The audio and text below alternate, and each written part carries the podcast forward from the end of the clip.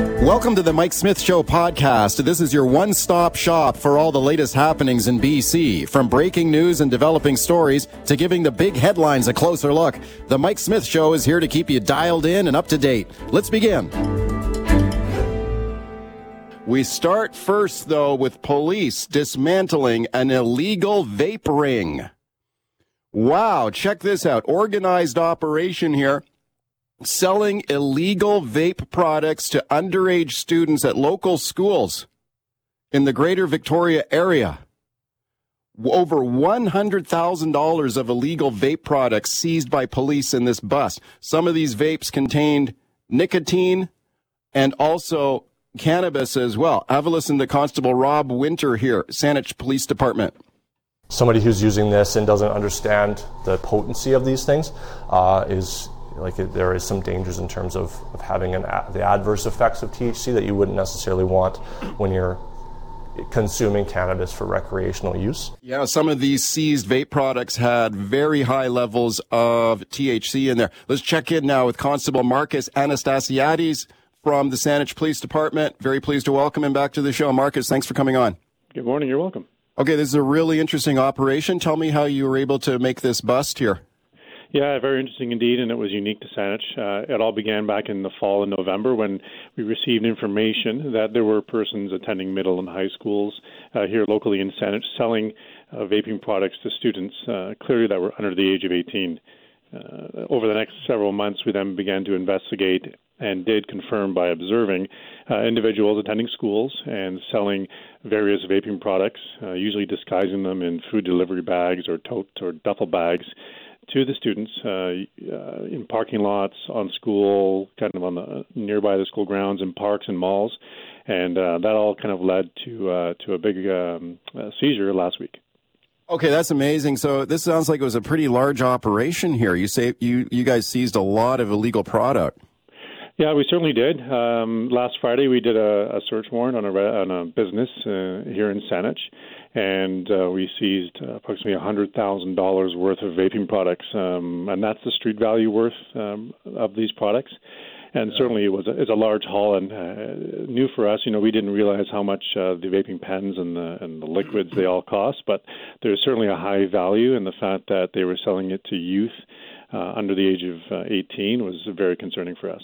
Yeah, for sure. I mean, kids vaping, I think, is a big problem. I live near a high school, and whenever I go for a jog around there or take my dog for a walk, and I see kids gathered together, big cloud of vapor cloud over their heads. I'm like, what are you kids doing here? Come on. You got to make some better choices here. And then you find out that they're being targeted on Snapchat. Is that right? Like, these guys were advertising illegal vapes on Snapchat? Yeah, that's correct. So, yeah, it was a sophisticated, organized operation. And, yeah, they would essentially advertise their products on Snapchat to youth. And then once they would, direct message them, they would set up a meeting time and location and cost and have the product readily available. I mean, they even went so far as to bring point-of-sale machines so they could the youth could use their debit or credit card to complete the purchase. So certainly it was sophisticated, and not only did it happen here in Saanich, but it expanded to Greater Victoria area and schools throughout this region. Yeah, tell me a little bit about the THC vape products that were there that had a very high dose. Yeah, there were some of the products that we found contained THC marketed. Clearly. And again, all these products, they were not homemade products. These are products that resellers would buy legally and then sell. And some of the products that we found had as high as 98% THC content, which is very high, much more than you would find in recreational marijuana that you would smoke. So very concerning that this was readily available, being sold to youth. And then obviously there were other liquids that we found that contained tobacco as well as. But most of the products contained were the flavor products that are targeted for youth consumption. Okay, now, Constable, I understand that this investigation is still underway. Like, there are no charges here, no arrests. Is that correct? Yeah, that's correct. At this point, no one's been arrested. Why not? That's a great question. So the entire organization or investigation really stemmed from the Tobacco and Vaping Products Act, which is not under the Criminal Code of Canada, so there isn't really at this point police power to arrest. However, we are working with other agencies, federal agencies, for many regulations that we'll be able to forward to them that they're going to be looking at that have some pretty severe consequences. Is that frustrating for you as a police officer that you can't go and arrest these guys? I mean, this looks like a slam dunk case. Yeah, I mean, it's unique in the fact that it's not under the criminal code, but certainly the goal and the goal of this entire investigation was to stop this organization from selling to youth and then to remove the product from distribution. And I think as you can see in the photos and the sheer, over $100,000 worth of product, we were successful in doing that. And if there are any other organizations that are looking to start something like this up at the schools, hopefully this dissuades them. Thank you for coming on today. I appreciate it. Absolutely. Yeah, thanks a lot. Marcus Anastasiadis there, Saanich Police Department. Let's check in now with Maria Papaioannou. She is an activist in tobacco harm reduction. She's with the group Rights 4 Vapers. Maria, thanks for coming on. Oh, thanks for having me. What do you think? Oh my God. What do you think about this case? Go ahead. Okay, so I was yelling, but no one could hear me because I was on hold and telling Constable Anastasiadis. I guess it's Greek morning on the show this morning. Okay. I just looked, and there were just me blindly looking. There were over maybe $500,000 to $600,000 in fines under the Tobacco Vaping Products Act, and these are federal fines. There are prison sentences attached to those, up to 18 months. Most of that product is not legally sold in Canada. Looking at it, and here is what I see. I see that we're creating more and more regulations without understanding the product that we're regulating. And this has been a huge thing for us, is that we need to talk to people that use these products, people that sell these products legally, to help create better enforcement and better regulations to keep it away from the youth. We at Rights 4 Vapers do not want kids vaping. And my bigger concern is that is there vitamin E acetate in those THC cartridges? Were they cut with a product that could actually cause lung damage? And that's like, here are some of the I'm hearing, and I want to reach out, say to Marcus, reach out to a local vape shop owner, work with them. They will help you. I saw stuff that was illegal in BC.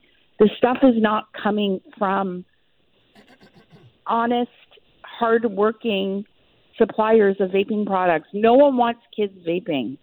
Do you think, therefore, Maria, that it sounded like he was frustrated there that there have been no arrests and charges in this case at this point. The investigation is still going on. Do you believe that they should bring the hammer down on these guys who are selling to kids? Well, 100%, they should bring the hammer down with the stuff that the hammer can really make an impact. They need to reach out to Health Canada. They need to reach out to perhaps, oh my goodness, Marcus, call me. We can figure this out. Okay. TVPA. But the thing is that they have to find a better way. And, I know in BC people have been screaming for maybe 2 years since the regulations dropped. Hey, they're selling on Snapchat. Where do we go? Set up a line. We'll help you. We don't want kids vaping, and we don't want more regulations that will keep it out of the hands of adult smokers. All right. Talking about that big vape bust on Vancouver Island there, police break up a ring of guys who are selling vape products to kids, advertising on Snapchat, delivering vape products to schools. My guest is Maria Papaioannou, Rights 4 Vapers. Let's go to your calls. Dale in Aldergrove. Hi, Dale. Go ahead. Good morning, Spitty. I quit smoking about 5+ years ago, got on the vaping, and now I think I'm addicted to the vaping. Can't seem to put it down. Okay, so, but it's better than being addicted to cigarettes, though, right? Oh, yeah, I agree, but the government makes them put in 0.01% nicotine on it, and I don't want any nicotine.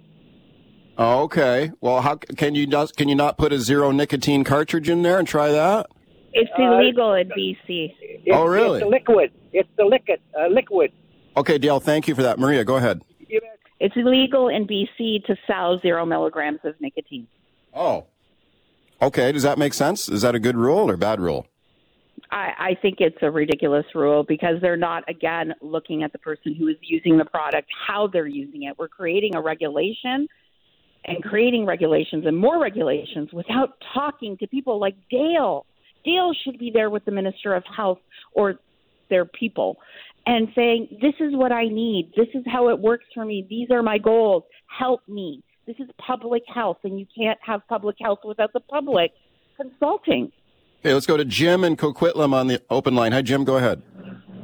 Well, I smoked for 40 years, and I quit in December by using, disposable vape pens with nicotine in them. Yep. And it was that or use patches, and my doctor said, it's 6 of one, half dozen of the other, but it worked. So what can I say? 40 years of smoking. The vaping worked for you. It did. I quit. Yeah. How do you feel? Do you feel better? I don't. It's so funny. Everybody says, oh, you'll feel better and you'll breathe better. I don't feel any of that, but I'm just happy not to be a smoker. Okay, Jim, thank you for that. I'm glad you're able to quit smoking. Okay, Maria, what do you think? Like, do most people, if they transition to vaping off of cigarettes, does their health start to improve? What is your experience on that?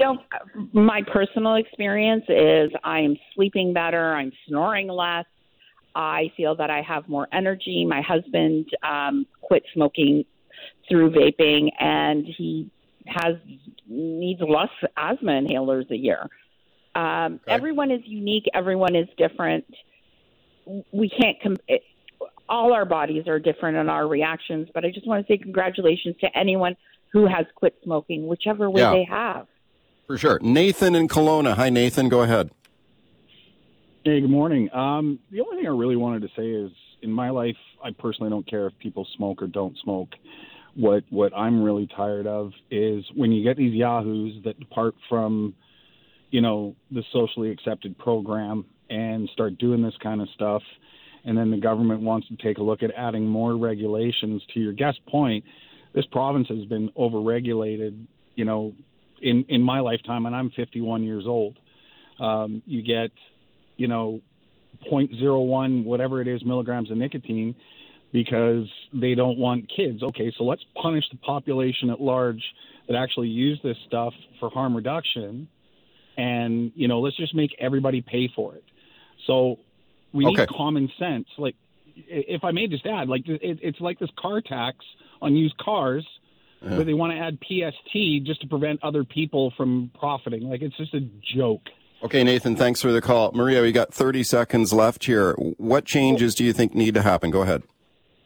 Number one, the government of BC needs to talk to people who use vaping products and have genuine conversations. They need to engage with businesses and create a regulation that is not a cookie cutter of the deadly product of tobacco. It's about working together. It's about public health and including the public in there. And I can't guarantee you, but I truly believe in my soul that if we work and engage with one another, we will be able to find the balance. Maria, thank you for coming on today. I appreciate it. Oh, I appreciate it, too. You have a fabulous weekend. Let's talk about the failure of the Nordstrom department store chain in Canada now. As you know, Nordstrom announcing they're shutting down all of their stores in Canada by June, along with cutting 2,500 jobs across the country. Stores shutting down, including the anchor store in the Pacific Centre Mall, downtown Vancouver. Nordstrom will be leaving that location. Boy, that's going to leave a big hole there in that key mall in downtown Vancouver. I wonder what will go into that space. Will it just be empty for a while? Could another big department store go in there? Is department stores going the way of the dodo bird here? What will go into that space here? A lot of unanswered questions there. Meanwhile, Nordstrom has a sale going on now, the liquidation sale here.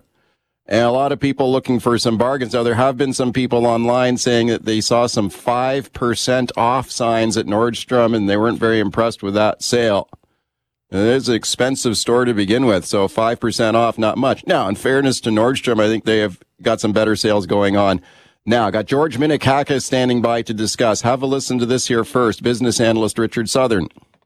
The Ontario Superior Court of Justice giving the U.S. retailer permission to start selling off its merchandise. Nordstrom needed court approval to do this liquidation sale because it's winding down its Canadian operations under the Creditor Agreement Act, which helps insolvent businesses restructure to wind up operations in an orderly fashion. Okay, so Nordstrom winding up operations of their Canadian stores. The sale is on. Let's check in with George Minikakis now. George is the founder and CEO of the Inception Retail Group. George, thanks a lot for coming on today.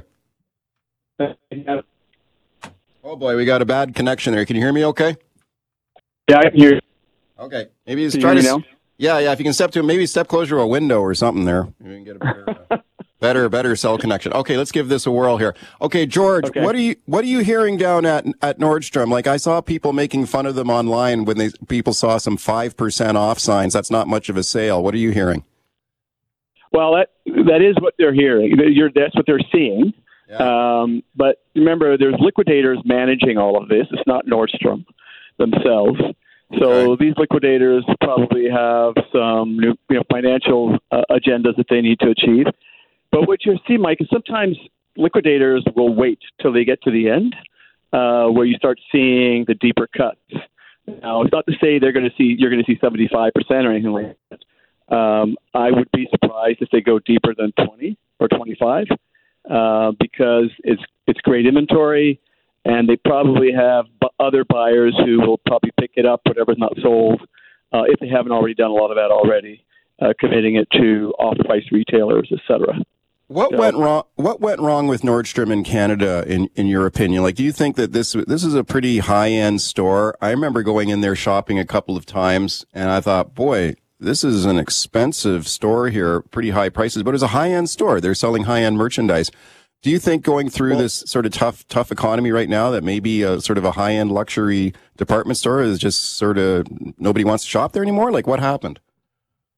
What you have to keep in mind is, how big is the luxury market in Canada? It's healthy, but we've done financials on it, and we've seen that no more than 3% of the Canadian marketplace can go out and shop luxury goods all day, every day, and then you got 10% that can buy premium goods all day, every day, and the rest of us all happen to be very practical and pragmatic shoppers. So. You've got big brand names, a big brand retailer who's opened up, who's got a great reputation for service and products, and you don't have the traffic, and you don't have the population. That was one of the biggest challenges for them. In the U.S., they do well. They have 325, 330 million people. We've got, almost 40. It's not the same, and the demographics are different. So it's been a challenge for them. I've opened a lot of chains globally, and I can tell you one of the smart things you do is you really learn to do your due diligence and understand the marketplace as effectively as possible, because they're different in BC versus what it is in Toronto versus what it is in Montreal, Quebec. There are nuances to shopping in Canada, and it's not the same demographics. It's not the same spending power. It's not the same fashion trends. And you miss the mark when you just try to blanket coat everything the same. It doesn't work.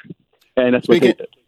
Speaking to George Minikakis, we're talking about the Nordstrom stores in Canada shutting down. The liquidation sale is underway at Nordstrom. Let's listen to David Soberman here, University of Toronto analyst, about who will move into all these empty spaces in these malls. Let's have a listen, then I'll get your thoughts, George. With the Sears closure and even with the Target closure, we actually have a lot of empty retail space in Canada. It'll be interesting to see what they do. Maybe there'll be several smaller stores, or maybe there'll be somebody else that wants to take a chance.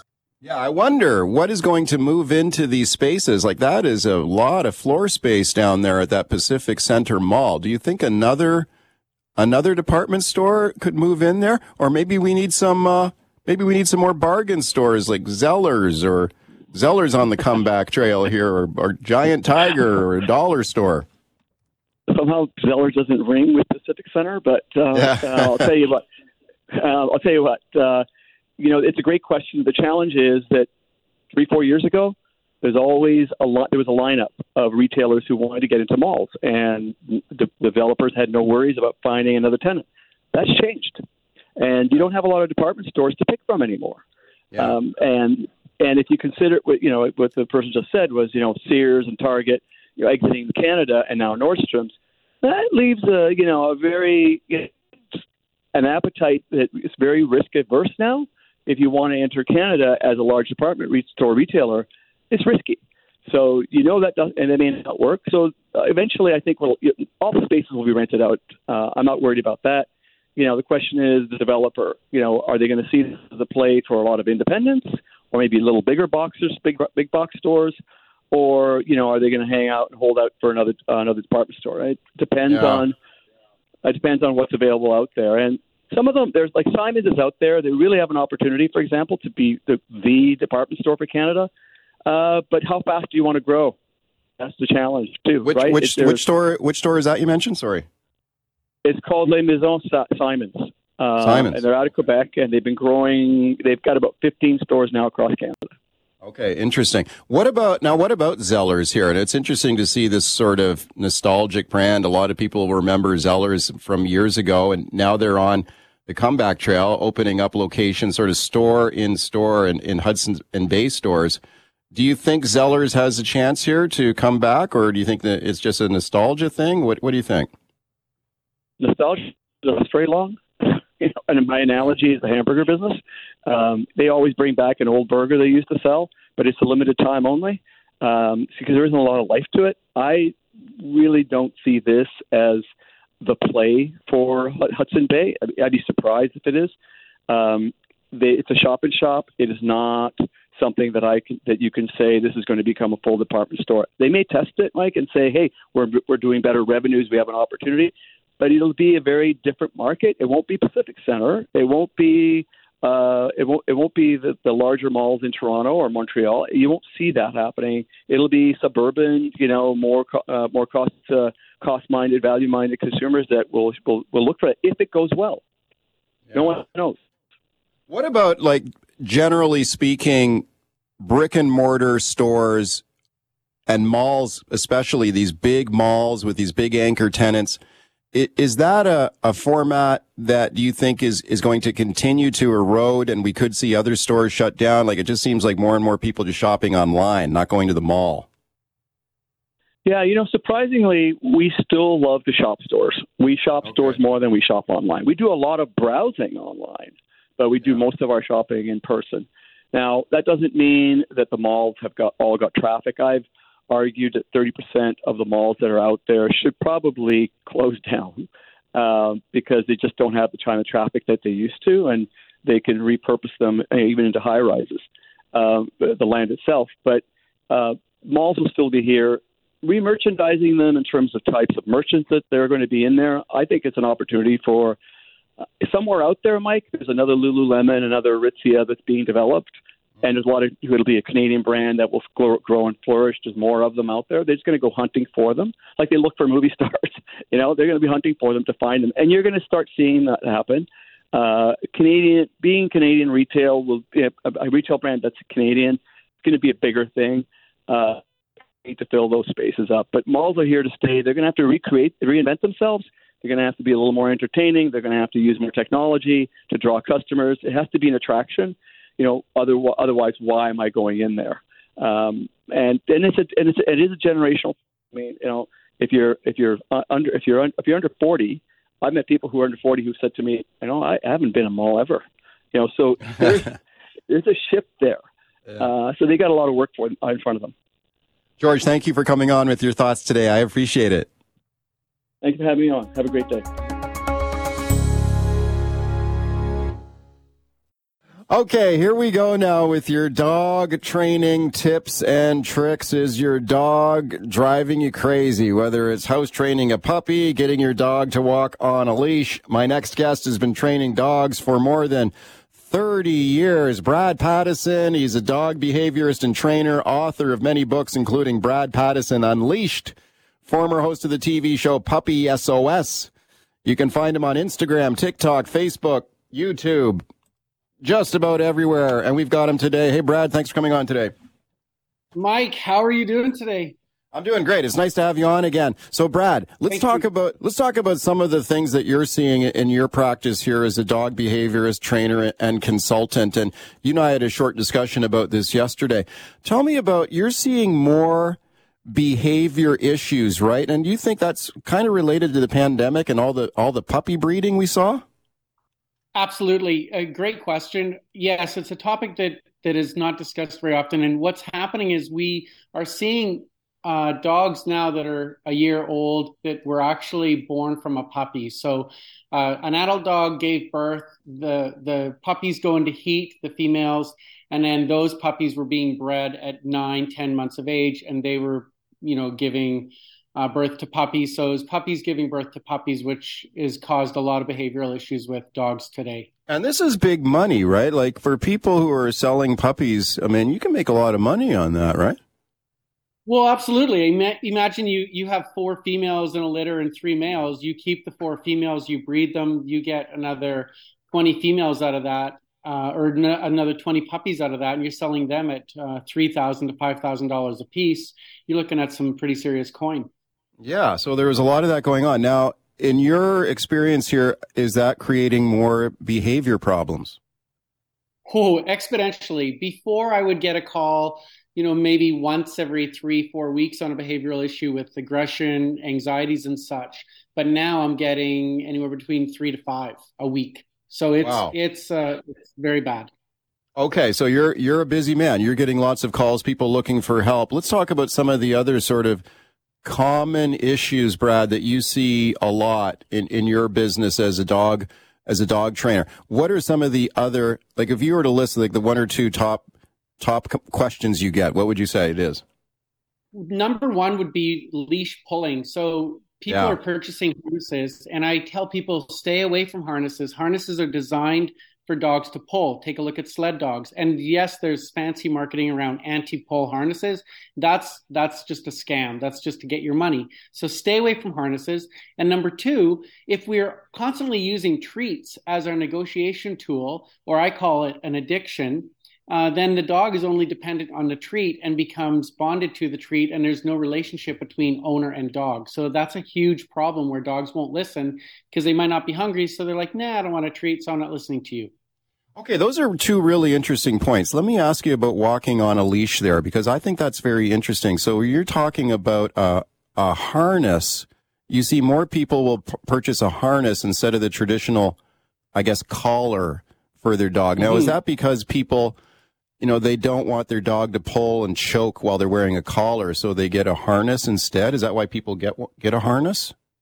Yes, but you used the magic word right there, choke. This is what our society is leaning towards, like, oh, choke, choke, choke. But that's not true. If a dog is pulling on a leash and it's uncomfortable, it will stop pulling, right? But if you put a harness on, it's going to stay comfortable, so it's always going to be pulling. Now, if you take a look at the 3 deltoids in your shoulder, they're small muscle group versus a 40, 50, 60, 70 pound dog. So those muscles get worn down, and then there's injury to you later in life. What about a halty collar? I've had friends who've had a halty collar for their dog. Go ahead. Yeah. No, thank you on that, quite frankly, because when you are drawing a dog around the face with a leash, and it starts to push up underneath their eyeballs. If your listeners take their pinky fingers, put them underneath the eyeballs, and then push up gently, you're going to feel discomfort. This is what's happening with a lot of these halties and such apparatuses that people put on their dogs' faces. But what no one is telling those dog owners is you're going to damage the eyeballs. Therefore, the dogs go blind a lot earlier in life. Really? Wow. Okay. Well, I know you'll get an argument from people on this stuff, though, right? Because there's some people who really think the halty collar is good. Yeah, for sure. But at the end of the day, I'm all about having a well-trained dog. I'm not about gimmicks. I'm about, let's put the time, energy, and effort in, just like we do when we raise kids. And let's raise a good citizen, whether it's a child citizen or a dog citizen. Let's put the time, energy, and effort into that. Okay, let's talk about the treats for a minute. You mentioned giving their dogs treats as a training tool. So I guess the dog does what you want. You reward the dog with a treat. You think that's not a good thing?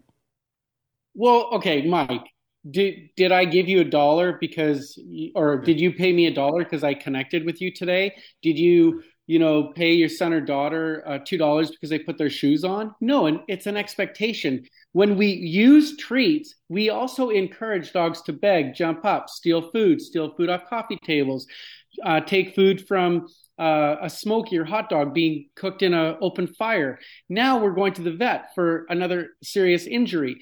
Food creates dogs to be bad, but in my industry, the treat trainers, I always say a 4-year-old can treat train a dog. That does not make them a treat. That does not make them a dog trainer. To be a dog trainer, you have to understand how they think, how they operate. Food is like the addiction, similar to crack on the street. Like you get them hooked, and this is what you're dependent on. Yeah. Yeah. Okay. Well, so, I know I've talked to people who say, well, I will use the treat as an incentive because my dog is very food motivated, but I'm not sure. I don't think I've ever met a dog who's not food motivated. No, there's a gazillion dogs that aren't, but people, okay. But because the industry is saturated, this is the only thing that people are going to. All right, we're talking about training your dog with my guest, dog trainer Brad Pattison. Hustle Up Dog Training is his company. Tons of calls. Jackie in Surrey. Hi, Jackie. Go ahead. Good morning. Good morning, Brad. We have a toy poodle that is probably 4 years old by the vet because he's a rescue dog. He lived on the streets. We're having a concern. He's very loving to all the family members, except in the evening. If he is sitting on my lap, he will growl and lunge at my husband, who comes in and out of the room. And we don't know we don't know what's going on with him. Oh boy, Brad. So he's great question here. He's starting to claim you as territory. So I would get him off of any furniture for the time being, only invite him up periodically. And when you ask him to get off, he must get off. The other thing is I would work on a 3-minute sit stay and be taking him outside for lots of different walks on lots of different excursions in different directions, not the same routine. Oh, okay. So the dog. Oh, it sounds like the dog now has claimed her and started protecting his turf. Yeah. Yeah. Like she's becoming property. Yeah. Right. Right. Okay, Jackie. Good luck with that. Mike in Vancouver. Hi, Mike. Go ahead. Hello. Yes, Brad. I have a border collie mix. I got him as a rescue when he was a year old. He had severe separation anxiety. It's 8 years later now. He's 9 years old. But he has a fixation on pug, any flat nose, pug, bulldogs, boxers. He just goes for them. No reason. So this becomes a learned behavior where they have been getting away with it for a long period of time. The other thing with flat-nosed dogs and pointy-nosed dogs is a lot of people are going to say, well, there's this, that, and everything else, but that's not the truth.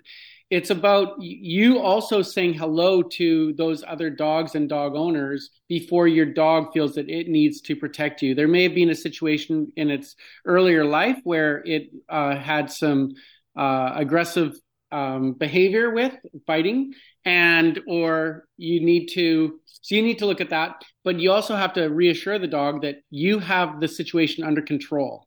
But contact me at my email at info@hustleupdogtraining.ca and I can give you more information because it's a very in-depth conversation. Okay, Mike. Good. Thank you very much. Okay, Mike, you're welcome. Yeah. Lots of calls here. Bonnie in Vancouver. Hi, Bonnie. Go ahead. Hi, thank you. So I have an 11-month-old female golden retriever, unspayed. She was my son's, but she's pretty high anxiety, so I took over because I have a well-trained 4-year-old lab. She will not go down the stairs at all. I've tried everything, treats. My bedroom's downstairs, so she ends up sleeping upstairs by herself, and then she's really spazzy when we come upstairs in the morning, and I just feel horrible. Okay. Aww. Yeah, what are the stairs made of? Are the stairs wooden, ceramic, carpet? And she will go, I have like 5 steps that go up to my house. She'll go, but it seems like any stairs that have like a ceiling, she won't go down. Okay, but what are the stairs made of? I think they're wood and they're carpeted, and I put treats on every single stair at night. Okay, so I get. Stay away from the treats. take the leash, put it around your waist, and I want you just to walk straight down those stairs with the dog attached. Do that 6 to 12 times in a row and see what happens. And please get in touch with me, because there will be another issue that is leading to this problem. This is the end result, but there's another issue that's actually happening that I need to see. And then we can get this resolved, because the dog is still young. Yeah. Yeah. And I tried that, but she just gets on she turns into like a sandbag. Absolutely. That's because she can physically manage you. Yeah. So we have to reverse that. Okay, Bonnie, thank you for that. I was interested in, your interest there, Brad, and is it a linoleum stairs or a carpeted stairs? What is that? How is that a factor? The reason it's a factor is, when you first get on skates and you are walking on the rubber mat, you have traction, but you get on the ice and you slip and fall. Okay. So the dog, with polished marble, for instance, that's one of the worst things for dogs to be walking on, because they slip and slide. They don't have the grip because they can't grip with their toes and their pads. Okay, interesting. Let's go to Blake in the West End. Hi, Blake. Go ahead. Good morning. I've had 9 Shelties. I still have 2 that the one dog from the day one, she's a licky dog. Licks and licks and licks. The only thing I could think of that she wants to own me or be possessive. Would that be the problem?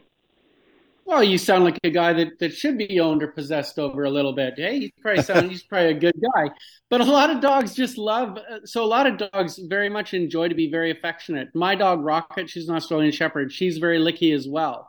One of her best mates, Griffin, he's very licky, whereas other dogs aren't. So it's just a personality trait in the dog, and it's not something that is something that you can train out of a dog, because this is one of the things that they need to do to explore, touch and feel and smell and understand who this person is, and also by showing affection.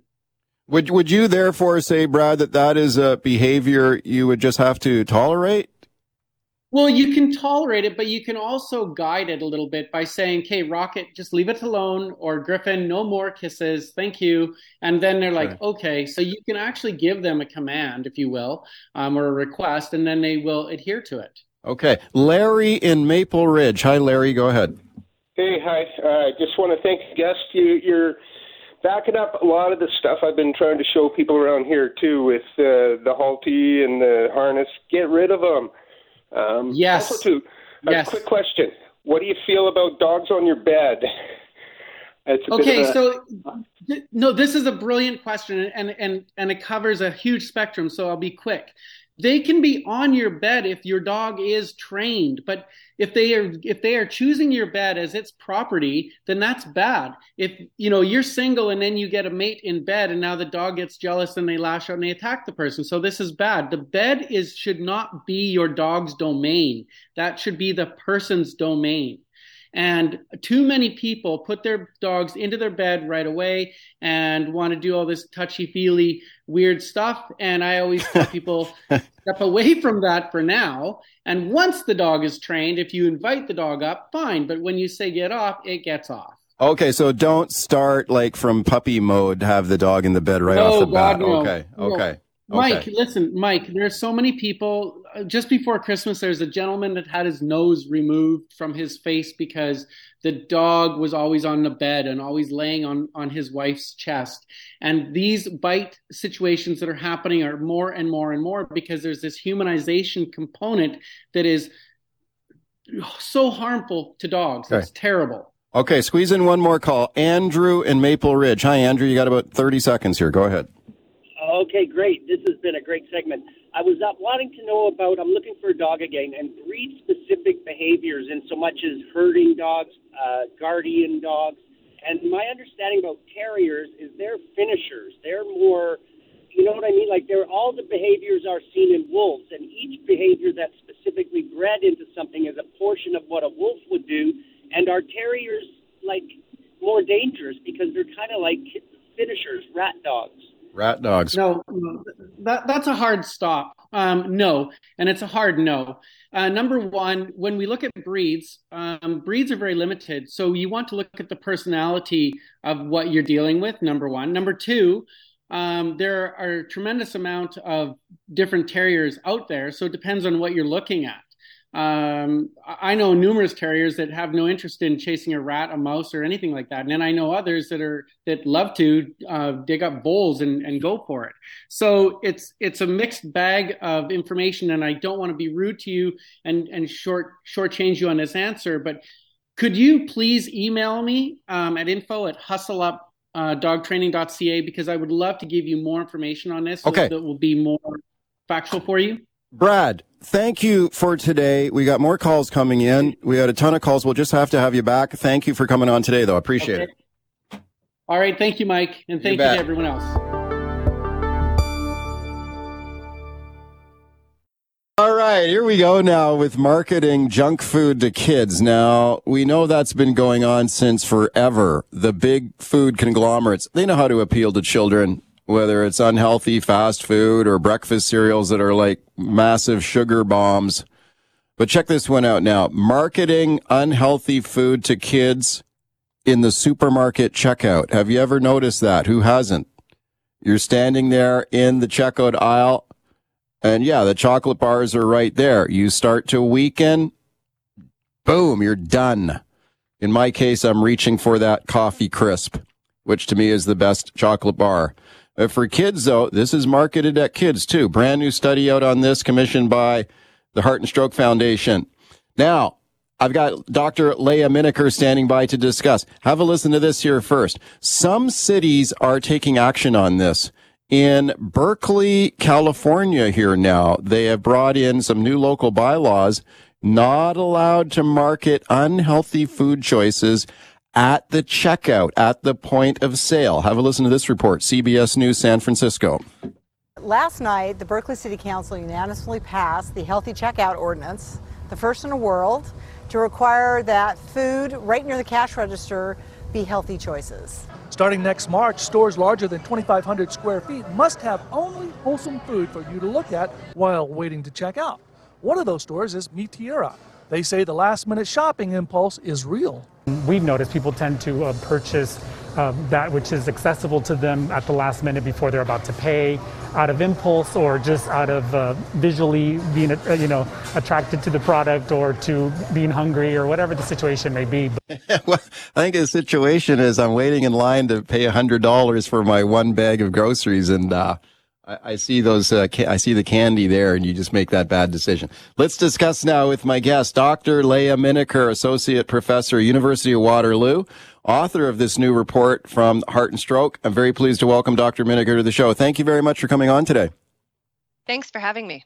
Okay, so let's define our terms here. First of all, when we talk about the point of sale here, we're talking about when you're standing right in the checkout by the cash register, and what do you see? You typically see this stuff displayed there, right?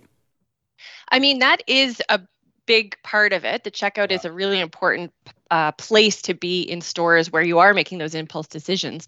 But we actually, in our study, we looked at very broadly kind of what is happening both right before you get into the store and restaurant, and also while you're there. What kinds of cues are you seeing in the environment? What kinds of marketing tactics are companies using to specifically target our kids?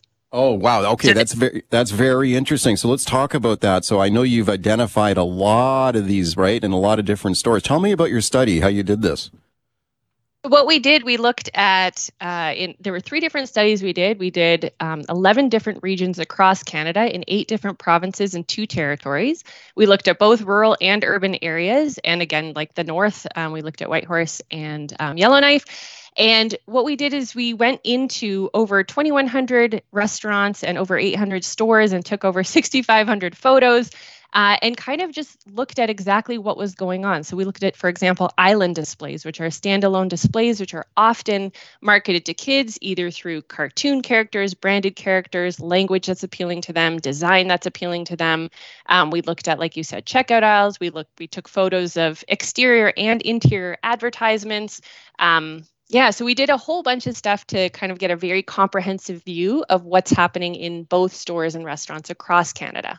Okay, that's really interesting. Now, people will be familiar with a lot of these tactics that they've seen. Like, I'm just thinking about the breakfast cereal aisle, right? When you see all the, you know, Lucky Charms, you know, what kid doesn't want to eat marshmallows for breakfast? I mean, this is great, but they always use like cartoon characters, bright colors, right? This is, well, obviously it's attractive to kids, correct?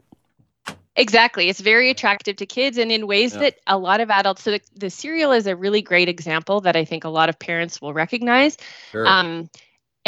But it's so much more than just that. And also really interesting, one thing that wasn't around when we were kids was that all of the social media marketing kids are exposed to by food industry companies, kids will sort of file that away for later when they're in a store or in a restaurant, you know, with their friends or with their families, and they'll remember, and that kind of just builds that brand awareness so that it's even more kind of insidious than we might recognize.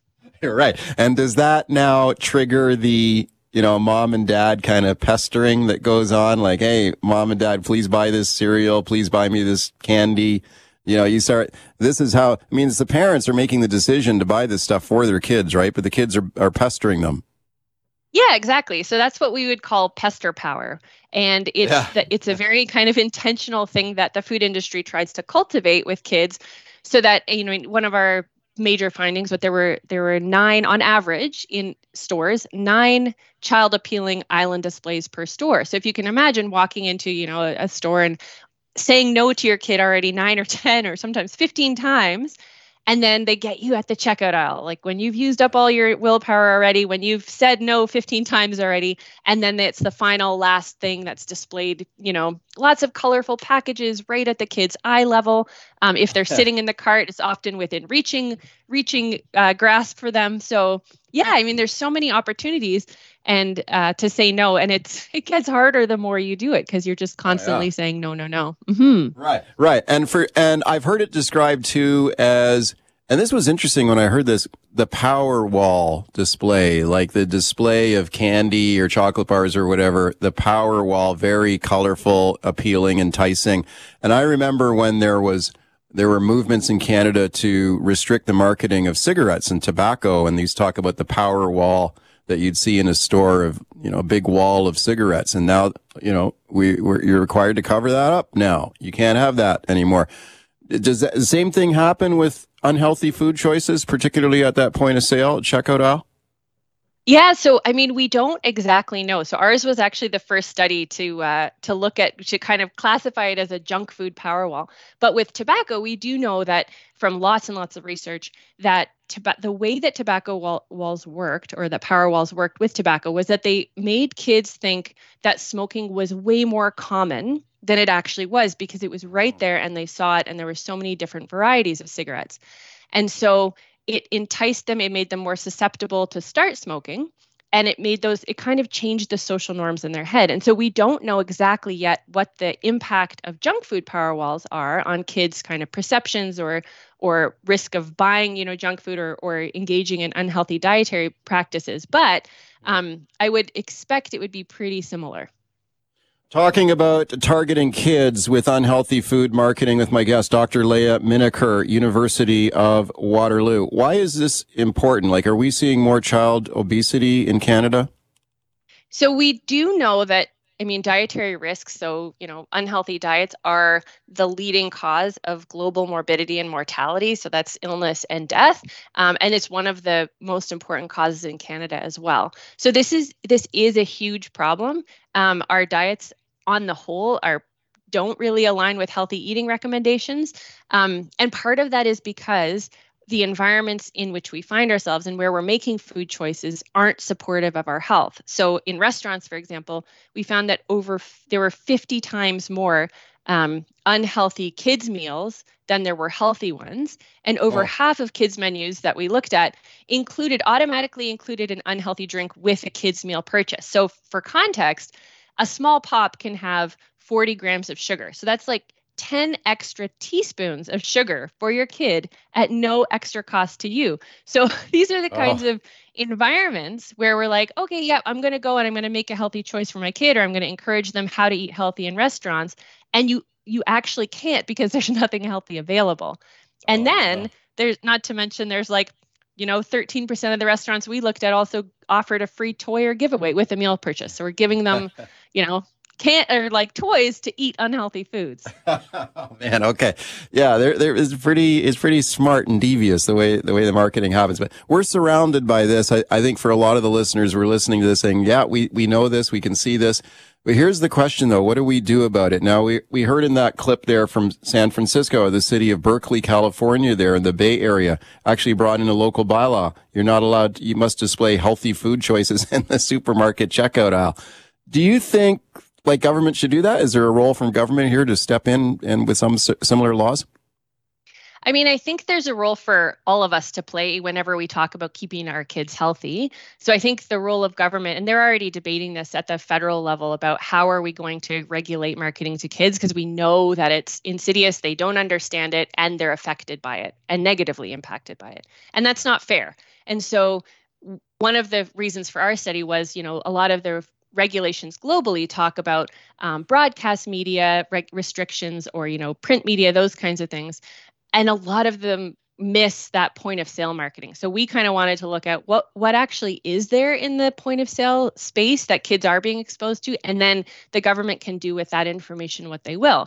I think there's probably a role for grocery stores themselves to play, and a lot of them have in terms of like healthy checkout policies, where they've done that abroad as well, where the grocery stores will say, you know what, okay, parents, this is the aisle you go down if you don't want your kid bugging you for chocolate. And instead we'll put, you know, batteries and scotch tape and other things that are not food. But then there's also roles, of course, for parents and kids to play in becoming aware of, you know, what's happening. And because they're going to be marketed to their whole lives. And so it's good, you know, teaching your kids how to be responsible about what they eat and that kind of stuff. But I think the government's role is in helping kind of level the playing field for parents to make it easier for parents to make the healthy decisions for their kids when the kids are too young. Okay. So it's about, you know, like it's, yeah, we can't compete. It's hard as a parent to compete against the power of like multi-billion-dollar industries who are specifically targeting your kids. For sure. Very intriguing study. Thank you very much for coming on today. I really appreciate it. Thanks for having me. Thanks for listening to the Mike Smith Show podcast. Can't wait for the latest episode to drop? Tune into the show live from 9 to noon on 980 CKNW. Want to reach out to me personally with a question or comment? Send me an email, mike@cknw.com. Thanks again for listening.